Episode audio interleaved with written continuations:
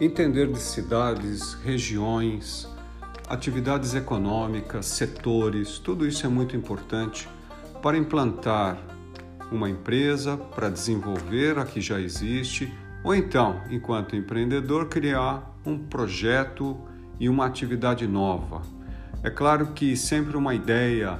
nos absorve e a gente imagina muitas coisas a partir delas e esquece muitas vezes de observar e de analisar bem as regiões, as cidades, cidade nas regiões, empresas nas cidades e, afinal, as cidades representam o locus do grande mercado de trabalho, de produção, distribuição, onde se vive, mas no foco econômico, muito importante de entender. É por isso que eu estou aqui semanalmente para falar sobre isso.